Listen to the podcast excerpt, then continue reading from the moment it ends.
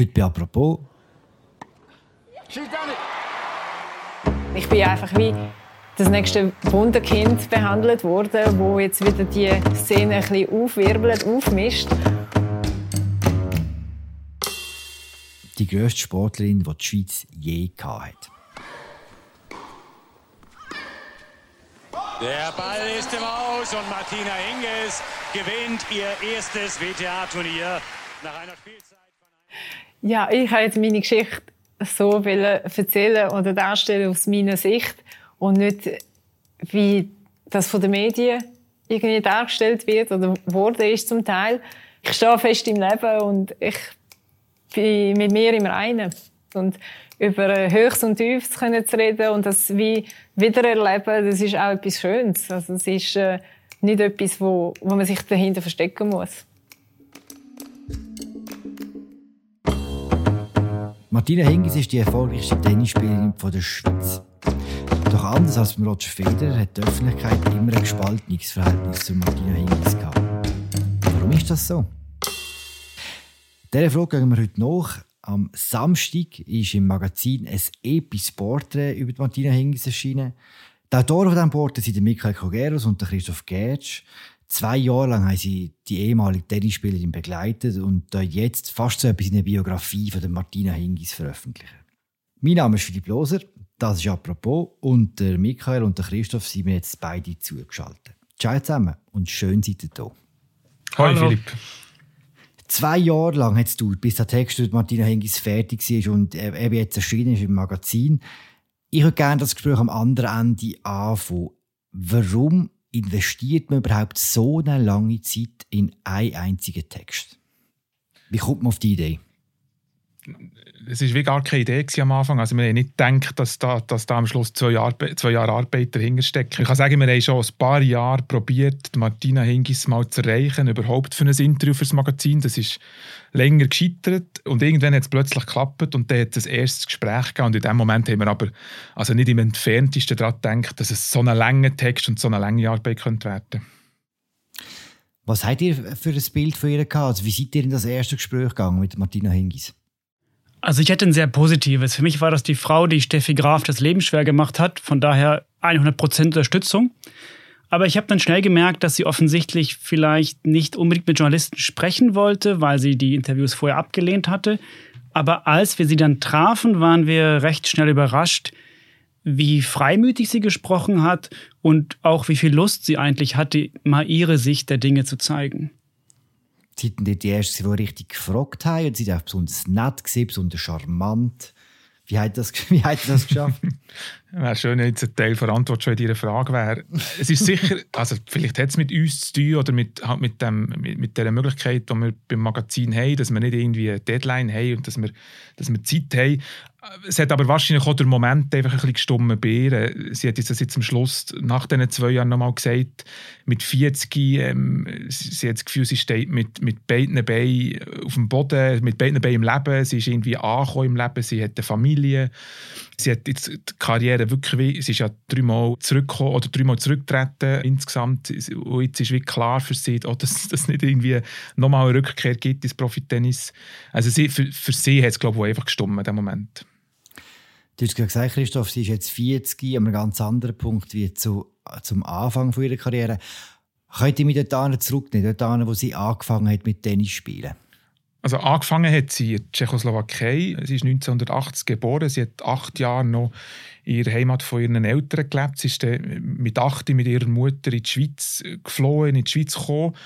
Man hat damals von Wunderkind geredet im Tennis. Äh, und Martina Hingis ist, ist so, ein, so ein Wunderkind gewesen. Es ist sehr früh klar gewesen, was sie für ein riesengroßes Talent hat. Halt einfach auch Tschechoslowakei als grosse Tennisnation. Sie ist mit Abstand die Beste von ihrem Jahrgang, besser als, als zwei, drei Jahre ältere Mädchen.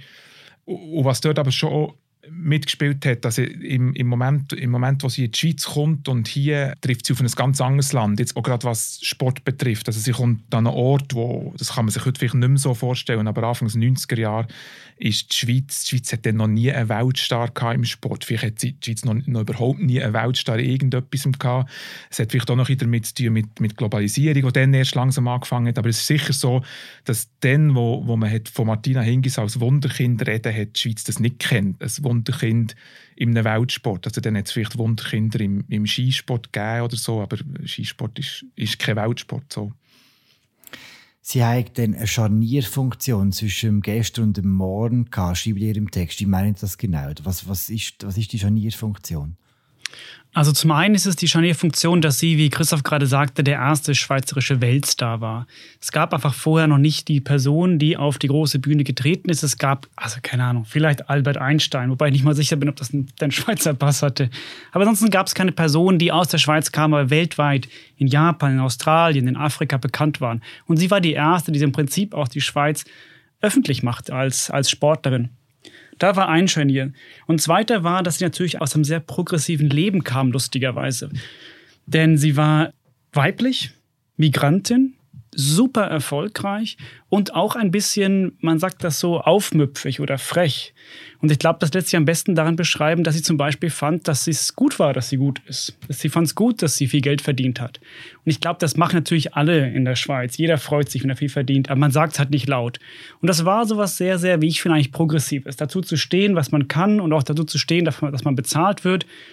Und da, glaube ich, stand sie für so eine Art des, des ja, das der neuen Berufsauffassung sogar. Zu sagen, ich weiß, was ich will und ich hol's mir und ich, ich, ich sage das auch klar, dass ich das gut kann. Von daher fand ich, war sie ein Scharnier zwischen dem, ja, vielleicht ein bisschen konservativ zurückgebliebenen Schweiz und einer modernen neuen Schweiz.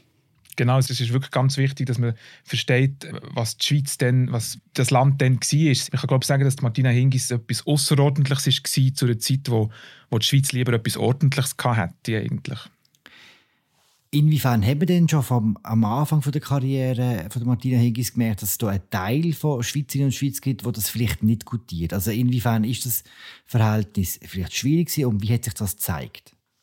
das ist jetzt noch schwierig zu sagen, wie es im Moment ist, ist wahrgenommen worden. Man kann schon sagen, jetzt im Rückblick, wenn wir, wenn wir uns auf die Suche gemacht haben, am einfachsten ist es immer bei, bei Medienbeiträgen. Und da findet man natürlich zuhauf. Also man findet irgendwie äh, relativ früh, 10 von 10, ich glaube, Martina Hingis ist dann 12, 13, 14 war ein relativ früher 10 von 10 Beitrag, wo Martina Hingis mit einem früheren Schul Banknachbar, also mit einem früheren Schulgespänli zusammengeführt wird, wo jetzt irgendwie, glaube ich, eine Bauernlehre macht. Und die erste Frage dort vom, vom Journalist war der Gil, äh, wie viel er verdiene. Und, und da spürt man vielleicht ein bisschen die Story raus, die er hat drehen wollte. Also die Martina Hingis, die halt schon mit, die als Teenie schon viel verdient und der, der Bauernlehrling, der vielleicht irgendwie 1500 Franken brutto verdient. Oder irgendwie die Frage, die auch mal also gestellt ist worden, die wir auch gefunden haben in einem alten Tagesschau-Beitrag.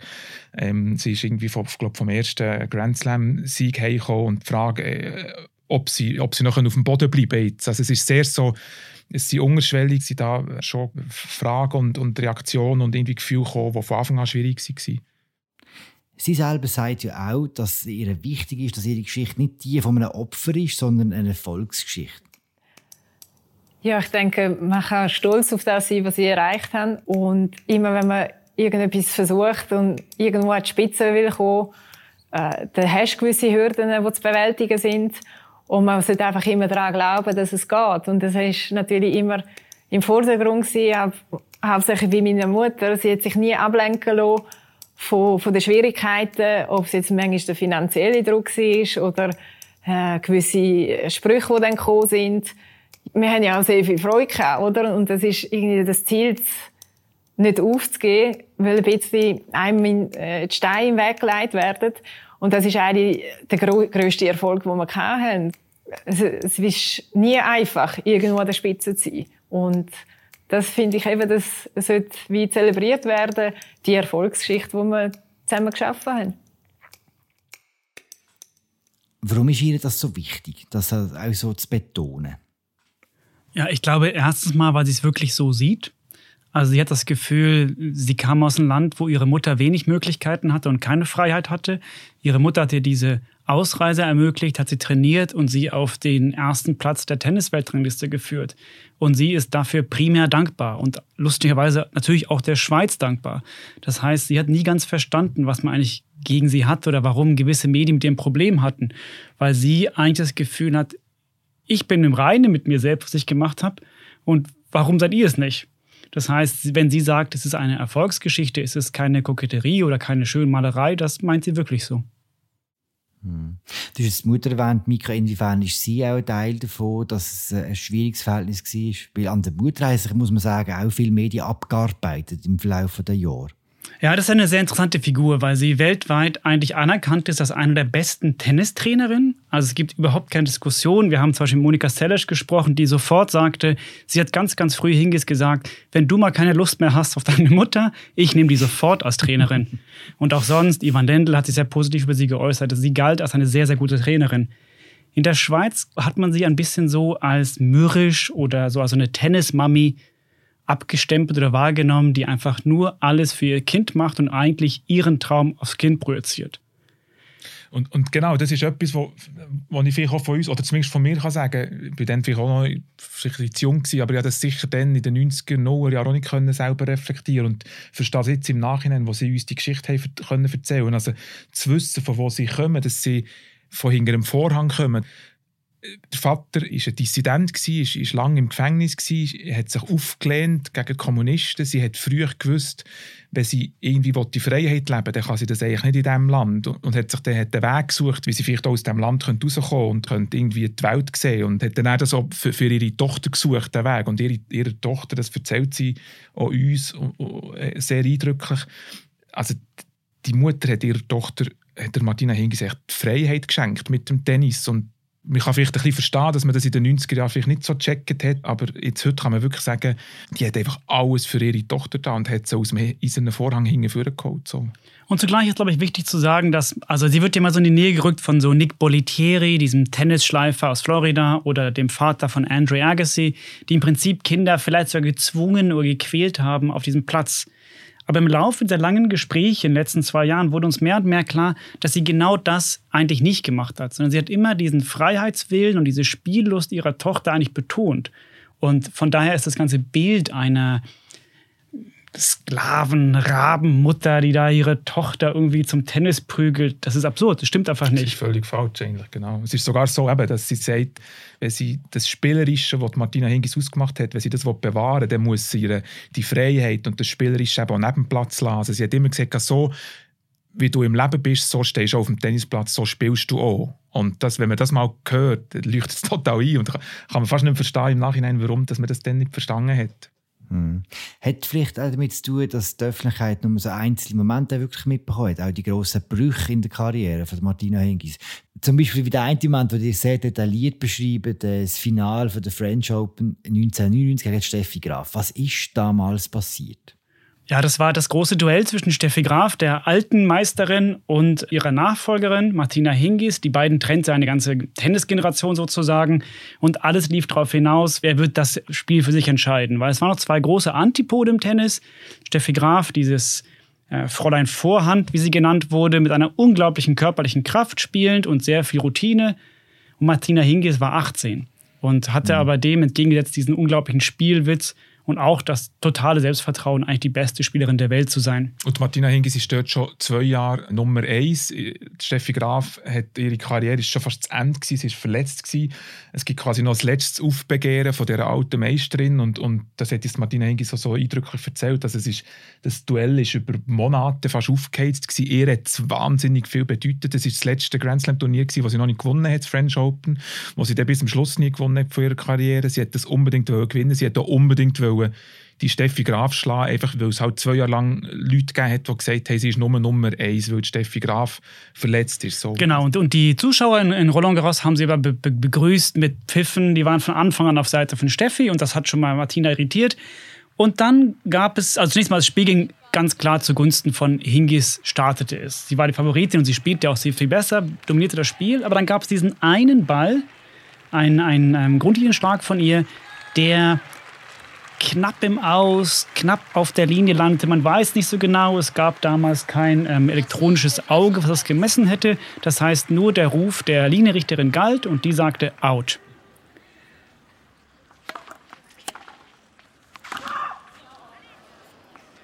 Ist es ein entscheidender Moment im Match? Oder wo, wo äh, total irrelevanter Moment. Hingis führte deutlich, hatte einen Break im Rücken, einen Satz im Rücken und das war eigentlich, also ob der nun im Aus ist oder nicht, ist völlig egal. 0,15 stand es da. Aber Martina Hingis hatte das Gefühl, der Ball war gut. Und sie bittet die Schiedsrichterin, das darf man, den Abdruck zu überprüfen. Die Hauptschiedsrichterin geht hin, guckt das hin, es ist Sand, man sieht das vielleicht, aber sie weiß nicht genau, wo sie hinguckt und sagt, der Ball ist out. Sagt Martina, hey, du, hast, du guckst ganz woanders hin und macht dann diesen totalen Fauxpas, was sie wirklich nicht darf im Tennis. Sie geht auf die andere Seite und schaut selbst nach. Und sagt, nein, der ist aus. Die Richterin sagt, nein, es ist, der war gut. Und Martina ist 18. Wie ein trotziges Kind setzt sich auf die Bank und sagt, nö, dann spiele ich nicht mehr. Und dann kommt die Hauptschiedsrichterin und der Hauptschiedsrichter, da überzeugen sie und sagen hier, wenn du jetzt nicht weiterspielst, dann wirst du disqualifiziert. Und das ist das Finale und du führst, was machst du hier eigentlich? Und dann kippt einfach aus, oder? Und dann kippt es. Sie spielt weiter, aber sie verliert das Momentum und Steffi Graf ist natürlich ein alter Hase, die nutzt den Moment und dreht das Spiel zu ihren Gunsten. Und vor allem, die ganzen Zuschauer sind jetzt voll hinter Steffi Graf. Und nicht nur, dass sie Steffi Graf anfeuern, sie, sie pfeifen aus Martina Hingis aus und buhen und es, ist, es regnen Beleidigungen. Und am Schluss verliert sie und stürmt aus dem Stadion und will nichts mit der Sache zu tun haben. Was sagt sie heute über diesen Match, über diesen Moment? Weil das ist ja schon auch, gerade eben für die Beziehung zwischen Öffentlichkeit und ihr, schon sehr, sehr schwierig gewesen, oder? Dass man die Bilder aus Paris hat, wo sie eben so hässlich auf dem Bänkchen gesessen ist, da ist sie wirklich nicht sehr fair, stapft sie davon und all die, all die Szenen. Wie geht sie heute mit dem um? Ja, ich glaube, sie, sie geht mit dem um wie mit, mit anderen schwierigen Momenten ihrer Karriere. Sie sagt, heute bin ich 40, heute bin ich schlau, natürlich würde ich es heute anders machen, aber dann bin ich 18 gewesen.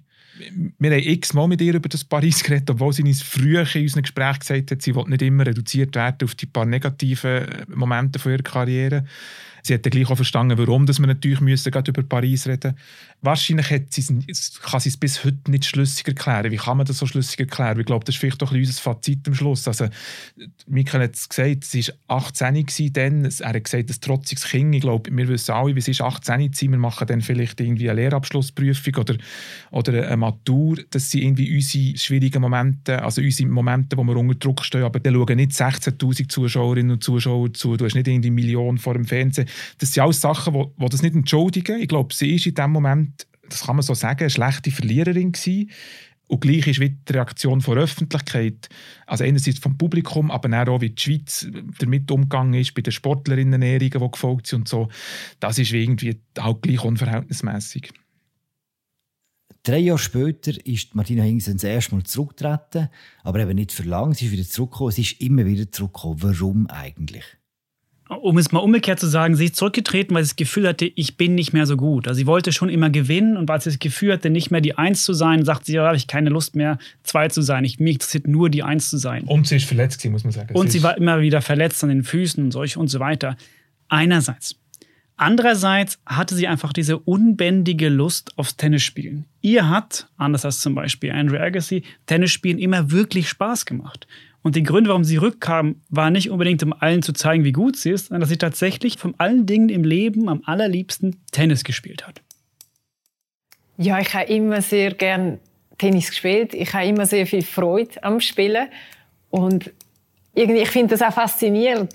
An einem Tennisspiel die Mentalitäten der Gegner oder auch aus verschiedenen Ländern. Und es ist ja immer ein bisschen ein Schema und eine Taktik dahinter. Und das hat mich immer sehr fasziniert, auf das können sich einstellen und das Beste daraus machen. Und ja, die Leidenschaft ist eigentlich am Spiel immer da gewesen und ich mache das heute noch sehr gerne. Ich finde es noch interessant, dass es, uns ist die Frage auch immer wieder begegnet, jetzt während der Recherche, warum ist sie wieder zurückgekommen und so. Und das ist wie so eine, ich schreibe viele Jahre über Sport und, und bin selber auch, habe oft mich schon gefragt, warum, warum kommt er wieder zurück? Hat er äh, im Leben nach der Karriere keine Zufriedenheit gefunden und so. Und ich bin wirklich von dem weggekommen. Ich finde es eine eigenartige Haltung wenn jemand einfach gut ist und etwas einfach gerne macht, warum sollen sie das nicht möglichst lange, irgendwie, ähm, möglichst lange in dieser Welt bleiben, dort, wo sie sich wohlfühlen? Also es gibt ja die Frage beim Roger Federer auch wieder und es gibt die Leute, die sich zum Mut zerreissen, weil warum hört er nicht endlich auf? Das ist ja nur noch lächerlich und so. Ich finde das heute eine relativ eigenartige Haltung. Im Gleichgespräch haben wir sie aber auch noch gefragt, ob sie etwas bereut hat während ihrer Karriere. Ich glaube, es hat jeder Sportler seine Momente, wo sagt, okay, das oder das oder jenes hätte ich besser machen können. Aber ich denke, ja, mit 40 das Know-how, das ich hatte und jetzt noch mal irgendwie 18 zu sein, das würde sich jeder Sportler wünschen. man tut immer die Entscheidungen wo man findet, in dem Moment sind es die richtigen. Auch wenn man weiß, okay, später, es ist vielleicht nicht das gewesen, was man hätte sollen, oder das sagen, was man nicht sollen. Aber schlussendlich sollte man auch nicht die, ähm, die Sachen mit sich schleichen und sagen, okay, das ist jetzt abgehakt, weiter geht's. Um jetzt zum Schluss des Gesprächs nochmal den, grosse, den ganz grossen Bogen zu spannen. Warum hat die Schweiz den Roger Federer so gern und warum findet sie Martina Hingis manchmal ein bisschen schwierig? Also ich glaube, man muss dann sagen, fand sie ein bisschen schwierig. Ich glaube, dass es heute ein bisschen anders ist. Aber damals hing das sicherlich damit zusammen, dass sie eine Frau war. Glaube, dass es eine Zeit gab, dass man sich mit super erfolgreichen Frauen ein bisschen schwer getan hat. Und Roger Federer selbst, den wir auch gefragt haben, erklärt es tatsächlich auch ein wenig so. Er sagt ja, dass Martina Hingis ihm den Weg zum Weltraum ein bisschen vorgepflügt hat. Also es war, gab schon jemand vor ihm, der in aller Welt bekannt war und Millionen verdient hat. Und dann hat man es ihm so ein bisschen nachgesehen. Und auch dieses unglaublich leichte und spielerische, dass ja das Wesen von Hingis Spiel ist. Man schaut zu und es scheint ihr alles leicht zu fallen. Sie sieht nie angestrengt aus. Alle Bälle, die, für die andere kämpfen, die spielt sie locker rüber. Und das hat man ihr so ein bisschen als negativ ausgelegt, was geführt hat. Das ist so ein verspieltes Ding, die macht, die strengt sich gar nicht an. Also man hat das Gefühl, sie muss für einen Erfolg oder für das Geld gar nicht schaffen, oder? Hat man so, und das ist irgendwie, das, das wissen wir, das kommt in der Schweiz irgendwie nicht gut. In der Schweiz hat man das Gefühl, man muss, also immer die, die über Geld reden, hat man irgendwie das Gefühl, man muss hart arbeiten für das Geld. Äh, und ihr hat man das irgendwie übergenommen. So. Genau, und bei Federer sieht man heute, das sieht auch alles sehr, sehr leicht und spielerisch aus. Und ihm, ähm, das, das sagt man jetzt, da ist okay. Und er selbst sagt, na, da hat sie mir, da ist eigentlich schuldig jeder eingefallen. Hm. Wenn er denn noch spielt. Jetzt seid ihr zwei Jahre lang sehr intensiv mit Martina Hingis euch austauscht. Was habt ihr während den zwei Jahren über sie gelernt oder vorher nicht gewusst habt? Wie hat sich euer Bild auch verändert von ihr? Ich kann vielleicht mehr sagen, was ich generell irgendwie habe wieder etwas gelernt. Also es ist vielleicht ein kleiner Plattensatz, aber Martina Hingis ist nie lieber als auf dem Tennisplatz. Wir haben sie auch während den zwei Jahren immer wieder so in tennisnähen Orten äh, erlebt. Also wir haben sie irgendwie erlebt, wenn sie mit alten Freundinnen Interclub gespielt hat oder sie ist mit dem Heinz Günther zusammen Coach vom, vom Schweizer Fettcup-Team.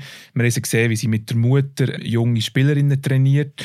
Und es gibt kein Moment, wo Martina Hingis nicht lacht auf dem Tennisplatz. Wir haben mit ihrer letzten Doppelpartnerin lang geredet. Das ist äh, Latisha Chan, eine Taiwanesin, die sie 2017 nochmal das US Open gewonnen haben. Und die hat uns gesagt, Martina Hingis, egal ob der Ball gut ist oder schlecht, e-, egal ob sie äh, gewinnt oder verliert, Martina Hingis lacht immer beim Tennisspiel. Und das klingt so platt, aber das ist ganz etwas äh, Zentrales für mich. Sie strahlt für mich eine Freude am Spiel aus, wo, wo wirklich inspirierend wirkt auf mich. Man kann sich da ein bisschen, man kann sich da lustig machen oder so, aber sie hat eine wahnsinnige Freude und sie ist auf alles auf einfach auch noch die Beste in diesem Spiel. Und das hat mich schon ein bisschen berührt. So. Danke vielmals, Christoph. Danke vielmals, Mika. Das war sehr interessant. Danke, Philipp. Dankeschön. Der Text von den beiden leset ihr auf unserer Webseite oder im aktuellen Magazin. Ich kann ihn wirklich von Herzen empfehlen. Braucht einfach ein bisschen Zeit zum Lesen, aber das ist ja häufig so bei richtig guten Text. Das war das aktuelle «Apropos», der tägliche Podcast vom Tagesanzeiger und der Redaktion der Media. Mein Name ist Philipp Loser. Wir hören uns morgen wieder. Danke fürs Zuhören. Ciao zusammen.